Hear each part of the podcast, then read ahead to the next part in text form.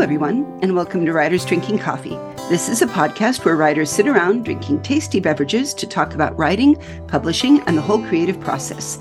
There will be rants and raves and opinions that may not agree but are lovingly delivered. We will not censor ourselves, so consider us PG 13. Today, it is all about me, Jeannie Warner, with an episode 185 interview with Mark Roth, Roth Whitworth. Welcome, Mark. Thank you. Hi.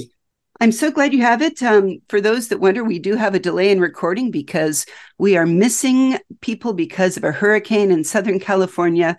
Their internet is not reliable enough to talk about it. So, at the risk of dating ourselves, here we are. uh, I'm a, is is uh, the other person going to be okay? Pretty much. I got a picture of him lying on his bed with cats draped around him. So I oh, presume well, cats will protect him. He seems to be well, you know, insulated. There's a room that's all glass that may break through. So sorry, Dave, if you die, I want your stuff. That's about it.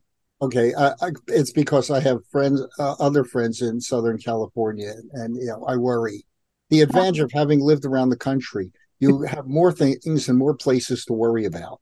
It's true, and and you came to us through a delightful path as well. Alma Alexander read your book and said, Jeannie, you you've got to talk to this guy. This is really good. I think you'll like it. And I do. I want to say I love your 11,000 years. Thank you. Thank you very much.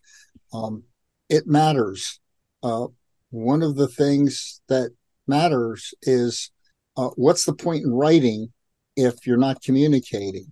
I that is the point. You have to reach somebody, and I find you can even be judged by the the people out there who don't like you that say, Oh, I would have given this one stars. I didn't like this. I dramatically didn't like that. And how dare you imply that X is bad? I'm like, I kind of like it for them. One, don't they realize that all reviews are good? So out there, everybody listening, review your books, whether you liked them or not. Just review them.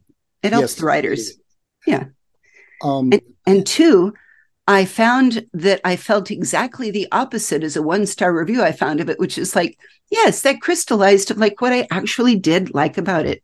So the year is 2169, right? Yep. You have a ship called the Hawking, presumably named after Stephen Hawking. Oh, yes. You um, have a black hole, which, you know, always fabulous. And then you have a lovely event horizon, which instead of Land of the Lost sending them down thousand feet below, you go 11,000 years into the future, right? Yep. Um, I think it's fabulous. I mean, first of all, from the emotional reaction of the various crew members of what it would be to realize that you never go home. Your home is dead. Your home is gone. For all you know, your home blew itself up because they were stupid 20, you know, 20 years after you left. But 11,000 years is very profound. And that is the first thing that you addressed. And I like that. Um, one of the yes, there's a really rough scene right after they uh, get, uh, find out where they are, and it's I've seen and read too much where oh wow we've just jumped all these years. Um, oh well we'll go on la, la di da di da. No, there's going to be a serious serious reaction.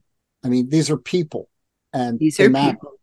Yes, and um, you you brought forth the truth that an asshole with anxiety doesn't get better when placed under extreme stress, which no, I no. mean we, we can all see in our lives in one place or another, but that was a very rough scene. And I'm not going to describe it now, but I'm going to say for those that have trigger warnings, there is a triggering scene in it. Oh, and oh, very much so.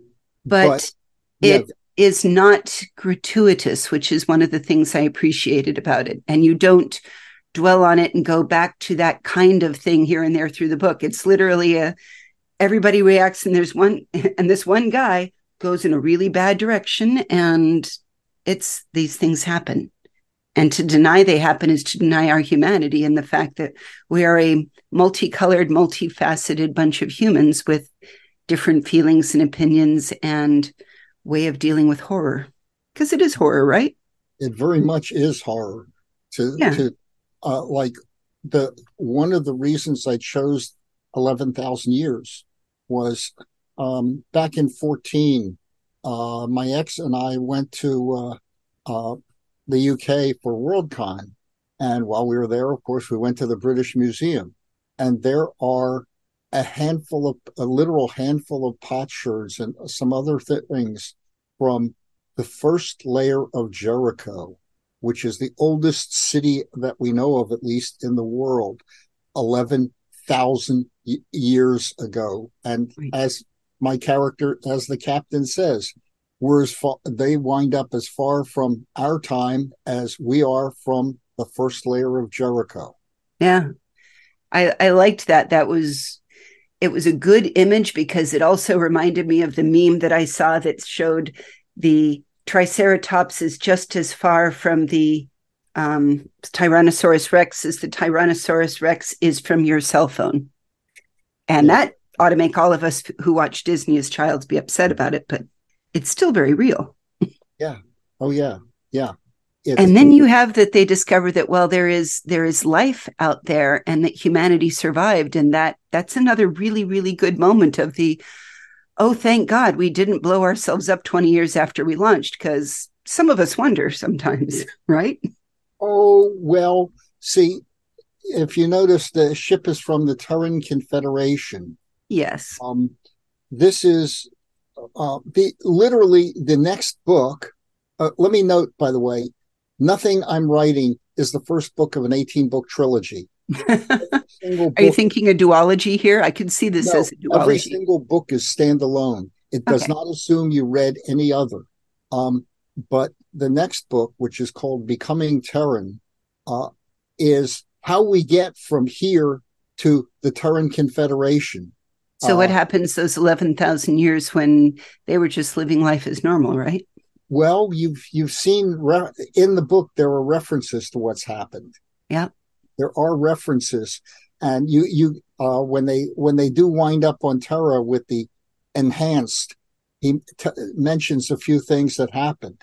But that the Terran Confederation that we did far better than we could have imagined with uh, by cre- in creating it.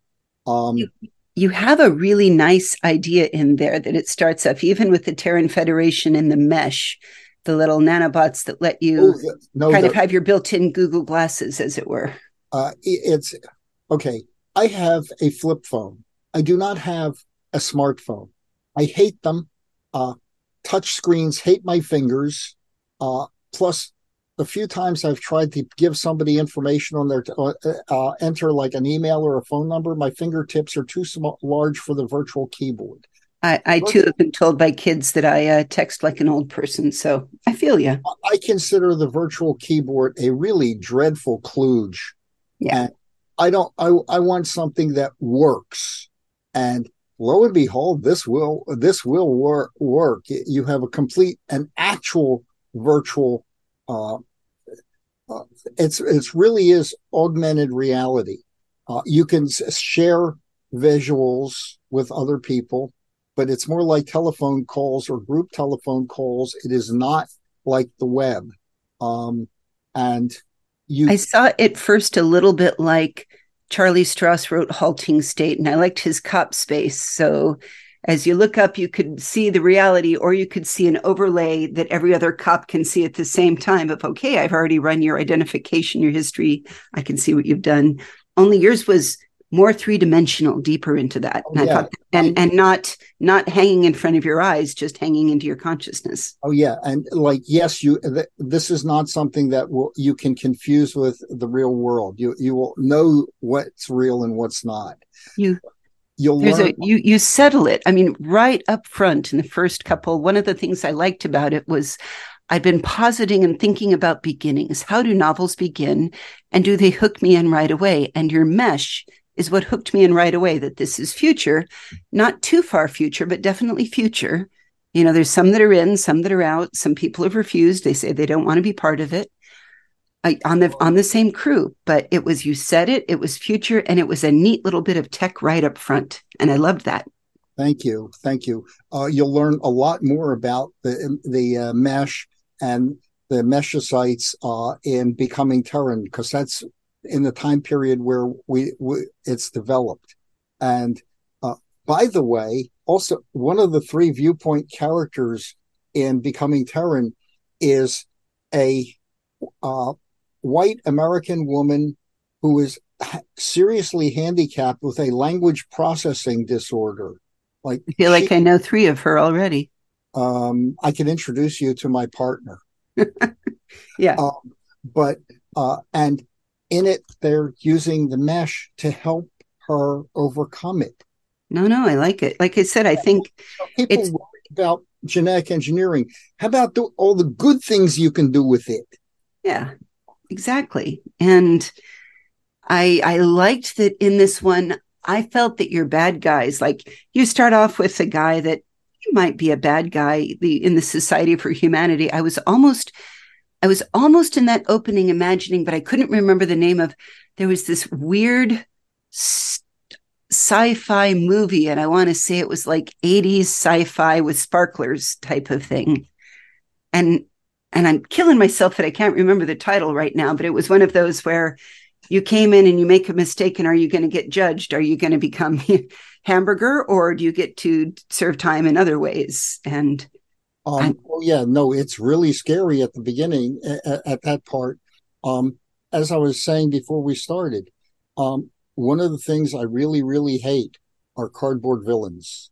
Yeah. And until you get there, until I jump to uh, the, uh, Hamad in the uh, in in the society, you you know these people are nasty, but you don't know why they're nasty or why they put up with it. Yeah. And um, let me t- actually talking about the novel. Uh, the whole thing started. Um, there's a chapter in there uh, in, the first third co- called uh, "A Sunset with Special Effects." Mm-hmm. Um, in eight, the summer of eighteen, I was talking to a coworker who had published like three books, and he, he let me read the first, and there were superheroes in it, and I wound up, I wrote a a well, I don't know if I should call it nonfiction or what, but an article for the WSFA, the Washington Science Fiction Association Journal, and of what's wrong with superheroes and supervillains. I mean, you know, like Batman and and and uh, uh, Bruce Wayne and and uh, Lex Luthor are both billionaires. Lex Luthor has teams of people working for him. Batman, Sherlock Holmes had the Baker Street Irregulars. Batman is all alone doing everything. Why? Some of us think that Batman should have just bought a couple senators and made this a lot easier. I mean, yeah, well, the the other thing is a real superpowered uh, person would not, as Tom Smith sings, go out bashing baddies in his BVDs. Right. Um. So I love in, that song, by the way. Yes. So in that, uh, in in uh, uh, spe- uh, a sunset with special effects, you get to see what a genuinely superpowered person would do. None of it, none of it makes a green fist to bash somebody. It just dis, you take care of things. Yeah.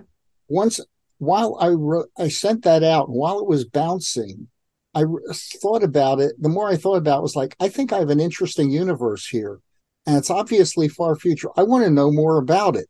That was uh, so. That was the moment that I kind of fell in love with the whole thing. I liked the opening, I liked the bit, but when you went there and said this is like a whole branch of what happened over the eleven thousand years, it yep. meant the fact that they were all galactic, they're all across, and there's different planets, and you showed me that it's not all the same. And that's what I love most about really good sci-fi and space exploration is why is this like that? Why did everybody go the same direction? What happens when this group of people go in an entirely different direction?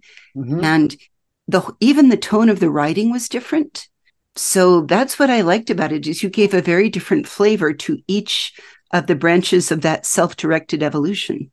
Yeah, actually I wrote the uh, the the uh, about the the going back uh, going up 11 up time 11,000 years and sent that off to Amazing Stories when Ira Nayman was the editor and uh, a month or so later I get two emails one morning one is a standard rejection and the other is by the way you should d- expand this and go and talk more about this and and and uh, and actually you should probably consider turning this into a novella and I like it. That's encouraging. wow. sitting there going, and I email him back and went, but, but you, you can't, do publish novellas. It's too long a form for you. Yeah, that's true. But and by the way, you should you really need to be present in this scene, not just refer to it, which was how that very harsh scene shows up. Yeah, um, and that got me to about twenty five thousand words. And then, as I said, I hate cardboard villains, so I started with Hamad. And when he got to 30,000 words, I decided this is a novel. And I wrote the last third that tied it all together. Yeah, fantastic. Because I really loved Hamad. I thought he was fabulous. And he was very much the, you know, looking at the society that he lived in and benefited and believed in. Absolutely. But not in a Disney villain caricature way, more in a, I, I almost want to say in a Miyazaki way. It, was oh. just the path that he was on until somebody showed him there is another path. Yes and, and the yes, consequences like exactly of not changing different mm-hmm. directions. Mm-hmm. Also, my mom's name is Judith, so I thought of it as hers, even though it was Judith. Yes, but uh, the names mean a lot to me. Yeah. Uh, I spend a lot of the first few years of I, like the, starting on this there were days when for hours or days I'd be uh, stuck on what does this ship or what does this person's name. Um, and I worked very hard at not just making up. His name is Blithering Scope. No, no. Um, yes, I'm stealing from Akkadian and and Chaldean and whatever I could find, uh, like ancient names that, and then applying what little I know about uh, linguistic shift. Right which is why those names come out that way. there. And and they were I always get frustrated if they're completely unpronounceable and unmemorable, but, but yours are almost pronounceable enough that it's like, okay, I can I can go with that. Rather than Commander Tilk or other something with glottal stops that are probably easier for somebody with a language with glottal stops, but I don't have them. So yes, we there there are things that could be glottal stops uh, you'll see more you uh, like uh, uh, well like some of the uh, uh, like most of the members of the council of the society where they, there's like a, a, letter and a and an apostrophe and an apostrophe and then the the the version of the name.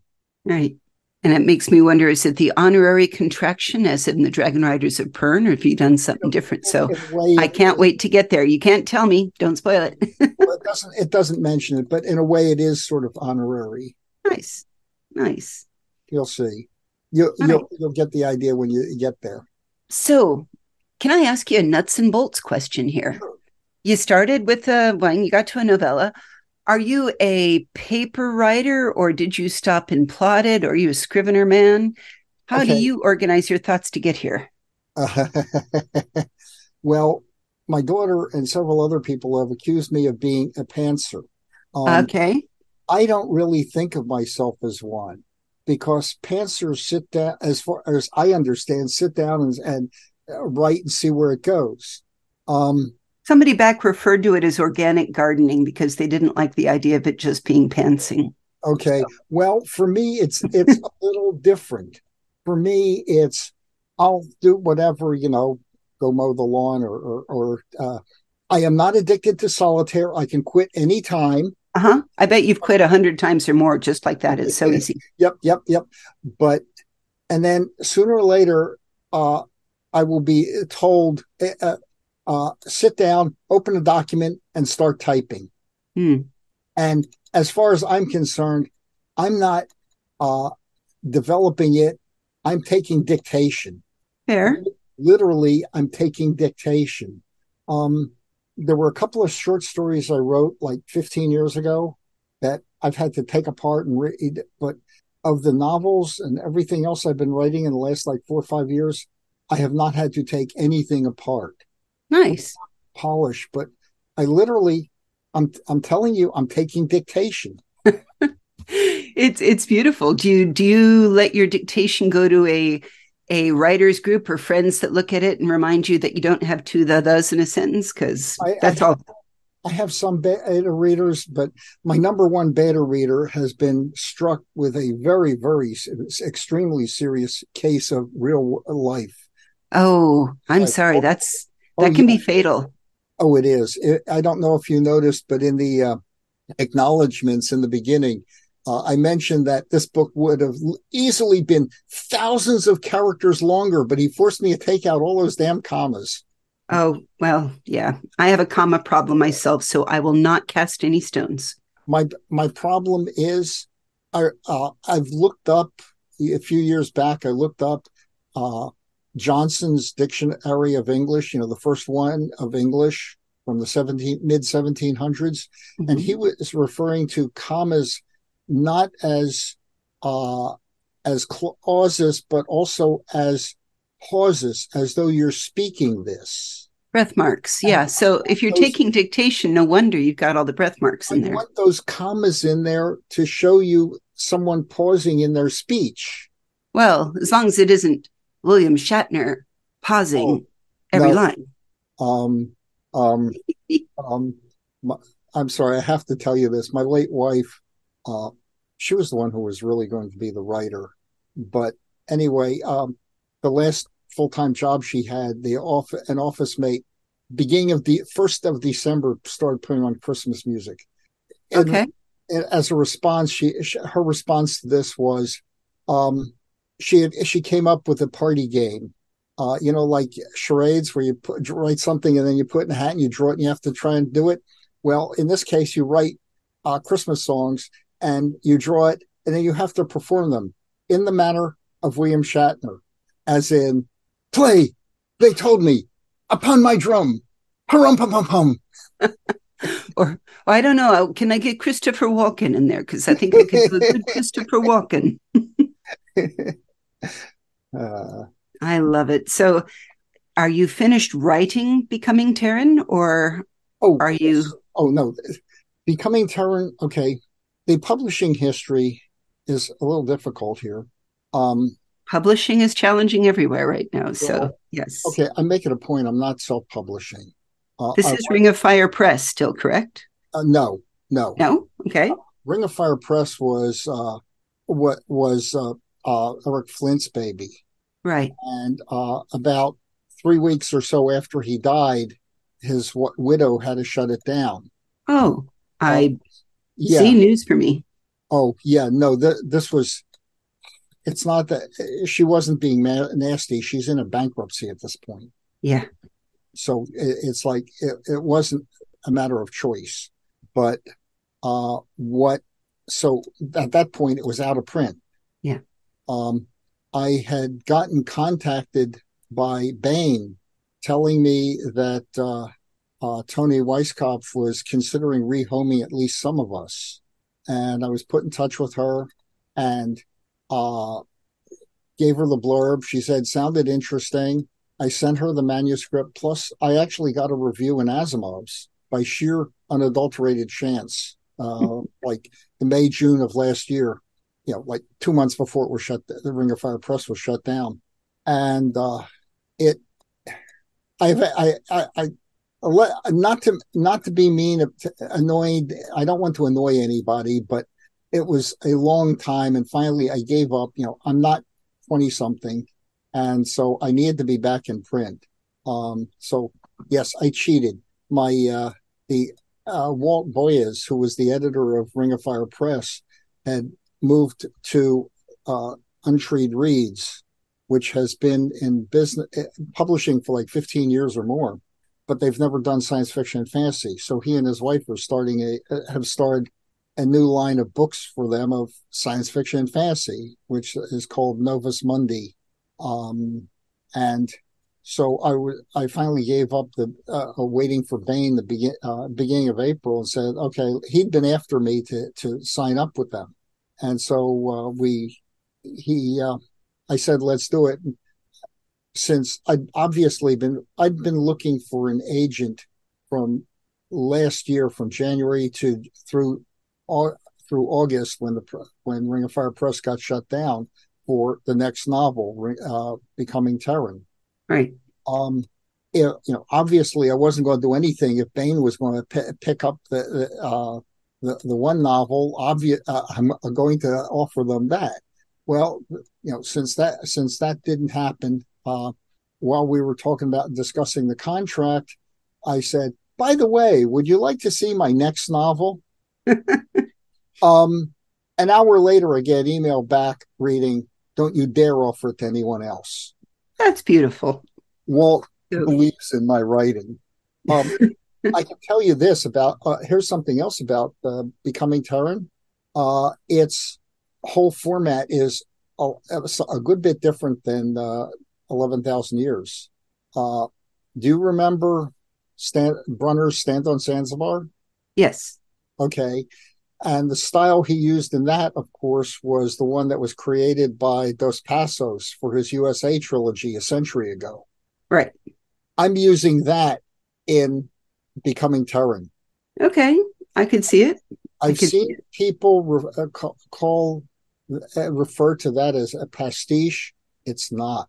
Um, the the it, um, Dos Passos and Brunner both had like as short, occasional short chapters of clippings and stuff, news news reports.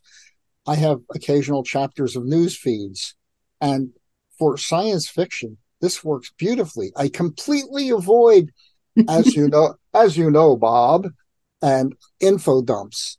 What you see in those little bitty chapters of news feeds is what is happening in the world around my characters, and what are they responding to I, I cheated and used that a little bit on something I've been working at now of like just, hey, advertisements from a local paper of the time, just to set the reader's mind of where they are and where you're going. Yes. So, it, yeah, it, works, it works beautifully. You, you, like I said, you don't have to have an info dump. You don't have to have, as you know, Bob, it's like, here's what's going on. Yeah. I don't have to say, as you know, Hurricane Hilary passed through Southern California at this time, and well, wasn't that because who sa- who talks like that? Yeah, yeah, no, no, no. They um, don't. It's beautiful. The, the, the other thing is that in becoming Terran, somebody uh, on uh, there was a link in file 770 a few months ago where somebody was saying, you know, all these, you know, there, there's a future uh, world society, or you know, and like you never, it's always like some su- hero does everything, or or something like that. And right. You, and the the the the uh, the the link in the column, the, the person whose column it was said, you know, "What about what what about real politics in the real world?" Well, um, yes, that's what I'm dealing with. I'm trying to deal realistically with.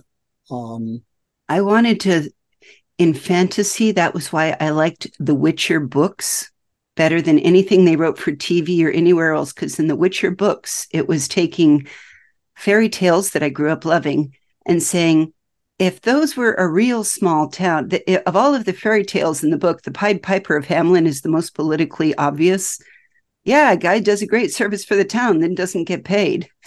So, yeah, I, I love it when people actually use because humans are complex and we're going to be complex 11,000 years in the future. And in between now and then, and since the falls of the walls of Jericho went down, we're complicated.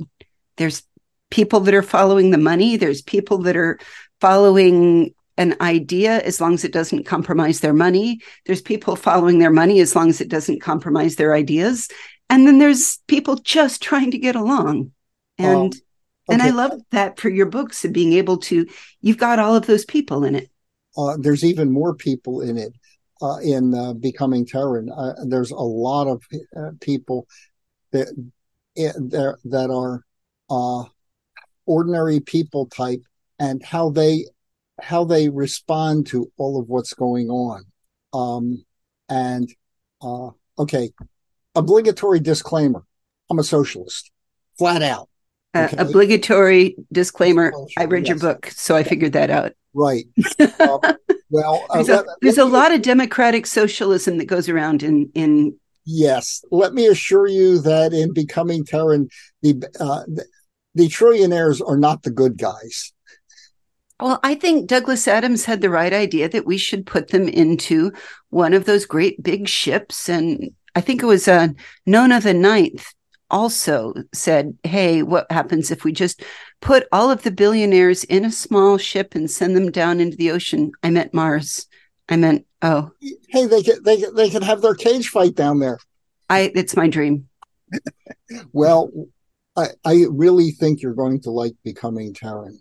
Um, I can't wait to read it. Well, I I, got, I owe you the last couple chapters, so I'll send you a note when I've read it and let you know my final. Oh, but for oh. everybody out there listening, Eleven Thousand Years is a really really good book, and I think you will enjoy it. If you wanted a fun future hard science fiction with a little bit of politics, a little bit of humanity, a how we all adapt, I thought it was really good, and I liked it. I, I let me tell you, I spent a lot of time thinking about what's going, what was possible to happen, what was reasonable. It's yeah. not. It, it's it's a very you know I'm bending my mi- uh, uh, uh, uh, mind about trying to wrap my mind about what could could be. Um, well, the math is the math is reasonable. I I had a brief set, you know, sitting. I love physics, so of the okay, they have a eleven thousand year old ship. What advantages would it have against it? Well, it would be built against different assumptions. So I enjoyed the different connections you had in there. So even geeks, I think, will get something out of it if they just want to geek out on the math and the science. And well, why would something that old be able to defeat something that new? Like, well, I consider it that if I have a musket right now, I can fire three feet into water and hit you swimming down there. Whereas if I have a high powered ballistic rifle, as we know from Mythbusters, 10 inches down into the water and it shatters due to surface tension. Right. So sometimes your old tech has some advantages that should not be discounted in the world. Right. And and especially if you use it in ways that that they're not expecting. Exactly. So, like I said, I, I geeked out on that a little bit, and I enjoyed that. Uh, yeah. Um, by the way, I don't. I, I I gather that some of my readers were a little confused in the scene where in the chapter where you jump back. Have you read the chapter where they jump back two thousand years about the revelation? Ah, yes. Yes. Okay. Um, yeah. Um, that I, I worked really, really hard on my alien, on my the ancient aliens, and a lot of a lot of them is is a lot of it is we've guys we've seen this before. We're not interested in talking to you. You know, come back when uh, come back when you uh, when you, you have something to say that's worth interesting. Yeah, no, I, I dug it. Like I said, and I'll tell you, it, you, will run. Everyone into- was complicated. That even the aliens are not frozen in time forever, and that's because time passes for everyone. And when when you get to when you run it later on, when you run into the aliens again, it, it's like my beta reader who knew what was going to happen told me it, it gave him shivers. I still dig it. Um, well, we will put links to the fascinating things we've discussed during this episode on our website, which is www.writersdrinkingcoffee.com. Mark, thank you so much uh, for both sharing this book with, with me and my team and letting us talk to the world about it. 11,000 years, Novus Mundi. This is so cool. Thank you. Thank you very much. Thank you for taking the time with us today. And um, can you tell us when we can expect uh, Becoming Terran out? Um, hopefully later this year. I haven't been given a date. Okay. Um, you know, the uh, 11,000 years just got uh, published uh, literally about a month ago.